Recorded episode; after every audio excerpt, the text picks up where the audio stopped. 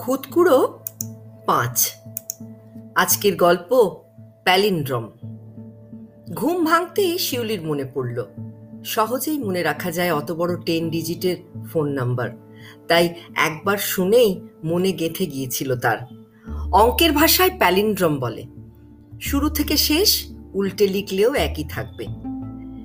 Nine eight three one zero zero one three eight nine. এক অচেনা কবির cellphone number অর্থাৎ সংখ্যাটির মাঝখান দিয়ে কাটলে দুটো অবিকল এক অংশ দুপাশে। সেই নামের মতো। ছোটবেলায় শিউলির বাবা বলেছিলেন, রমাকান্ত কামার কিংবা সুবল বসু, উল্টে দেখো, পাল্টায়নি। একই নাম, সোজা উল্টো দুয়েতেই শিউলি একজন কবি। স্কুলে পড়াকালীন কবিতায় পেয়ে বসত তাকে। এখনও তার কবিতার সঙ্গে অহরাত্র ওঠা বসা। গতকাল বিকেলে এক কবি সম্মেলনে গিয়ে অনেকের সঙ্গে আলাপ হয়েছিল তার। অত ভিড়ে কত কবি বন্ধুদের নম্বর নিয়েছে সে।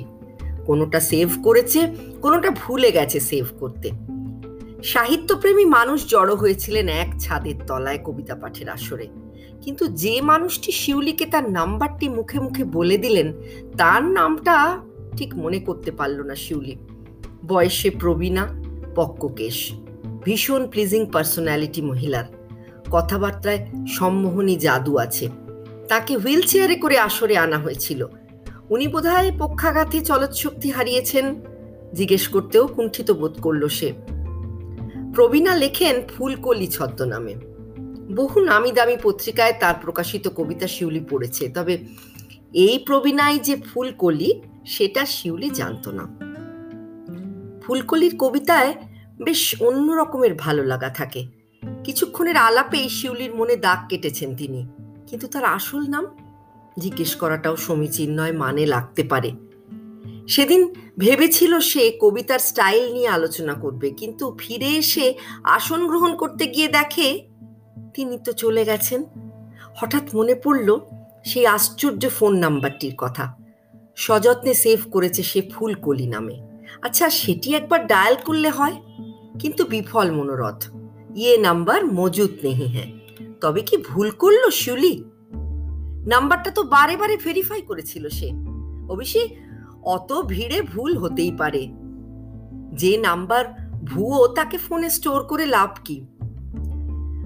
অতএব সেলফোনের ডিলিট বাটনটা চাপ দিতে গিয়েই ভাবল সে। ফোন বেশ কড়া সুরে ফর্ম্যালিটি করল। Are you sure to delete this number দোনামোনা করতে করতে ফুলকলি নামে সেভ করা নম্বরটি শিউলি অবশেষে ডিলিট করেই ফেলল আঙুলের আলতো চাপে। কবিতা পাঠ অনুষ্ঠানটির আয়োজকরা বললেন, সেদিন তো কেউ হুইল চেয়ারে করে এসেছিলেন বলে তাদের জানা নেই। এমন মুশকিলে কখনো পড়েনি শিউলি। তার স্পষ্ট মনে আছে, ওই প্রবীণা কবি তার নাম জিজ্ঞেস করলেন ফোন নাম্বার দিলেন। তিনি আরও বললেন, লেখা ছেড়ো না যেন, কবিতাকে সত্যি ভালোবেসে থাকলে কবিতা চর্চা করে যাও। ক্রমশ শিউলির জেদ চেপে গেল। খুঁজে বের করতেই হবে এই কবিকে। জানতে হবে ওনার আসল পরিচয়, নাম, ধাম। আরও ভালো কবিতা তো লিখতেই হবে তাকে। রপ্ত করতে হবে ফুলকলির কবিতা লেখার অদ্ভুত স্টাইল। শিউলি এতদিনই তাকে খুঁজছে। সে যে ভীষণ ফ্যান তার কবিতার। সেদিন সকাল থেকেই শিউলির খবরের ঘরের কাগজটা পড়েছিল পর্দার আড়ালে। দেখবার সময় পায়নি সে। পাতা উল্টিয়ে কাগজের নিচের দিকে ছোট্ট একটা খবরে তার চোখ আটকে গেল। আরে, এই তো সেই প্রবীণা কবি। এই তো তার ছবি। গত পরশুদিন দেখা হলো তো কবি সম্মেলনে। উনি বেঁচে নেই। শিরোনামে, প্রয়াত কবি কুসুমিকা দেবী, তাও এত আড়ালে আপডালে খবরটা পড়ে চমকে উঠেছিল শিউলি।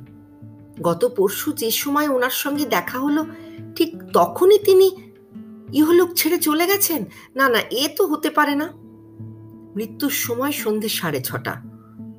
তিনি তখন তো সেই কবি সম্মেলনেই ছিলেন। মানে আমার সঙ্গেও কথা বলেছেন। তখন এত ভিড়, কিন্তু কেন এমন হলো?